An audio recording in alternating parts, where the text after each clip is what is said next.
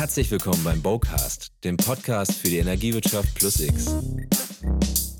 Mit Stefan Meicherek.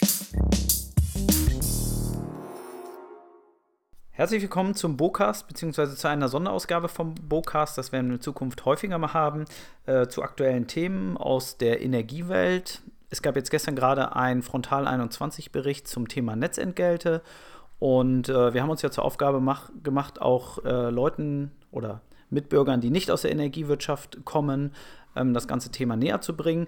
Deswegen haben wir heute ein Sonderthema zum, Sonderthema zum Bereich Netzentgelte. Und äh, ja, zu Gast habe ich den Alex. Moin. Und ähm, Alex ist ausgewiesener Spezialist im Energiebereich und gerade was die Netze angeht. Von daher, Alex, ich hätte mal ein paar Fragen und einfach kurze, knappe Antworten ähm, zu dem ganzen Thema. Ja, kurz ähm, und knapp kann ich immer nicht, das weiß Ja, du. wir versuchen das, das kriegen wir hin. Ähm, ja, das ganze Thema Net Netzentgelte. Die erste Frage wäre, wie hängt das mit den Strompreisen eigentlich zusammen? Also wie viel machen eigentlich die Netzentgelte für den Endverbraucher aus? Mm, also die Netzentgelte sind ein nicht ganz kleiner Bestandteil der äh, Energiekosten eines Haushaltes. Ähm, ich glaube, so machen momentan abhängig vom Netzgebiet so 28 Prozent äh, circa aus.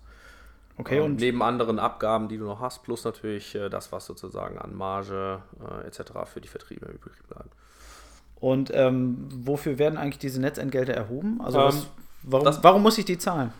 Äh, das primär, äh, weil natürlich Infrastruktur zur Verfügung gestellt wird, also die Netze selbst, äh, zuständig für Durchleitung von Energie. Ähm, also dass letztendlich wirklich an jedem Haus in ganz Deutschland ein Stromanschluss möglich ist. Genau, eine Hauptaufgabe ist natürlich Versorgungssicherheit herzustellen bzw. sicherzustellen. Die ist in Deutschland bemerkenswert gut, das kann man, glaube ich, so, so festhalten.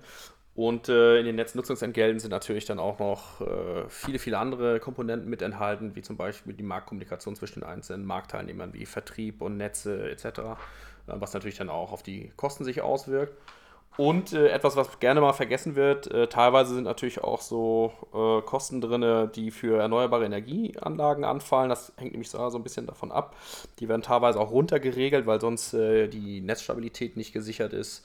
Ähm, und äh, wenn äh, das zum Beispiel in den Verteilnetzbetreiber äh, selbst macht, weil er einen Netzengpass hat, dann kann sowas auch mit in die Netznutzungsentgelte gehen. Und das, das, das heißt also, um das mal ein bisschen äh, für die Allgemeinheit verständlich zu machen, ähm, wenn jetzt ein Windturm an der Nordsee bei viel Wind ähm, ganz viel Strom produziert, kann äh, dieser Strom nicht unbedingt abtransportiert werden durch die bestehenden Leitungen, weil entsprechend der Netzausbau noch nicht so weit vorangeschritten ist. Genau. Und ähm, der Anlagenbetreiber hat letztendlich aber trotzdem Anspruch auf diese Vergütung. Und das, was der Netzbetreiber dem Anlagenbetreiber dann ausbezahlt, das ist oder kann auch kann. Teil der äh, Netzentgelte sein. Genau, das ist, äh, das ist korrekt, genau. Ist das der Grund auch, warum momentan gerade in Schleswig-Holstein die Netzentgelte relativ hoch sind? Unter anderem, genau, in Ostdeutschland auch. Ähm, das sind sozusagen die, die Effekte daraus.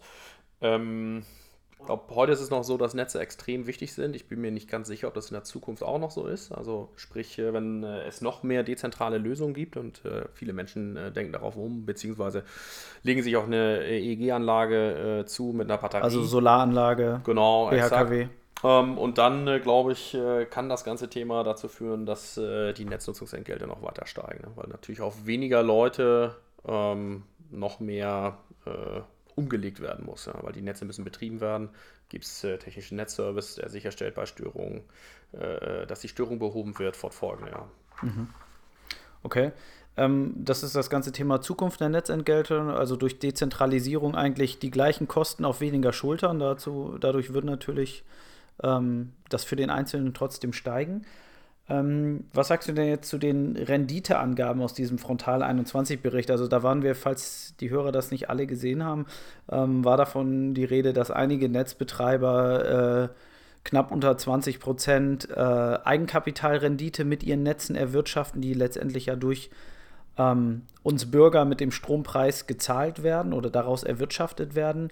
Ähm, was sagst du dazu? Ah, also ich die, ich bin natürlich echt äh, von der Höhe äh, ein Stück weit überrascht. Äh, aber noch krasser fand ich eigentlich so die Intransparenz, also auch so von einer Bundesnetzagentur. Also ich meine, wenn dann da die maßgeblichen Zahlen geschwärzt werden und man damit eigentlich nichts machen kann, äh, es keine äh, Transparenz äh, herrscht, aber 25 Milliarden Euro da irgendwie reingehen, finde ich das schon ziemlich, ziemlich krass. Ähm, und für den Endverbraucher doch eher, boah, sehe ich echt kritisch. Ja. Ich glaube, da muss relativ zeitnah die Regulierung äh, eingreifen und äh, Transparenz schaffen. Mhm. Das heißt, auf der einen Seite haben wir durchaus ähm, wichtige Aufgaben der Netzbetreiber. Definitiv. Also ansonsten ähm, hätten wir halt nicht so eine hohe Versorgungssicherheit. Genau. Es würde öfter mal das Licht ausgehen bei uns abends. Also das ist schon wahnsinnig gut, was die da leisten. Ja. Auf der anderen Seite ja, schockiert dich ein bisschen die Höhe der, der Eigenkapitalrendite. Genau. Und die Intransparenz. Und die halt, ne? Intransparenz, gerade auch einer Behörde, die da mit sozusagen im Boot sitzt, ne? Ex exakt, genau. Okay. Ähm, ja, ich glaube, das wäre es schon zum Thema Netzentgelte. Wenn ihr generell zukünftig Fragen habt und gerne mal ein Spotlight oder ein Blitzlicht ähm, zu einem anderen Thema von uns hören wollt, äh, könnt ihr uns das auch gerne schicken. Und äh, dann sage ich für den Moment, danke Alex. Gerne.